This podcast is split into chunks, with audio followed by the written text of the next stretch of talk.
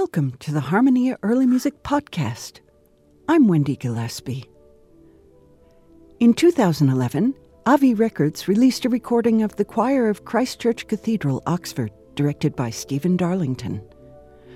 Recording aficionados will appreciate the fact that this recording was made not at Christ Church, but in the chapel of Merton College, Oxford.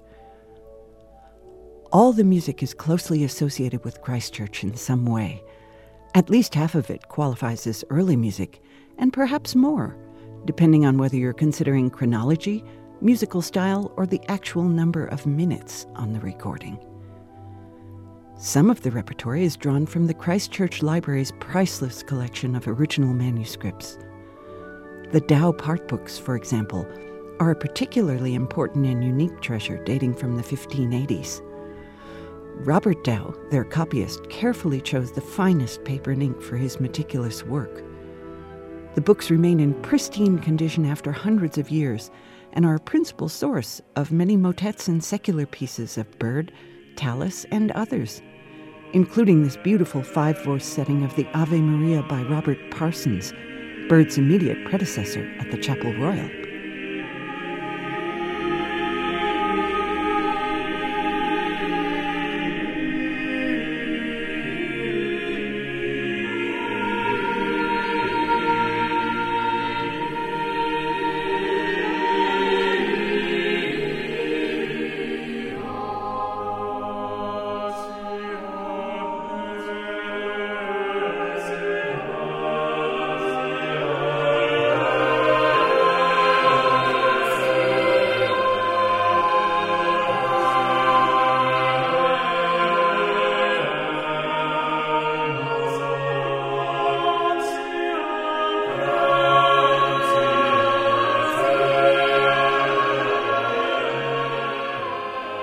This is the Harmonia Early Music Podcast.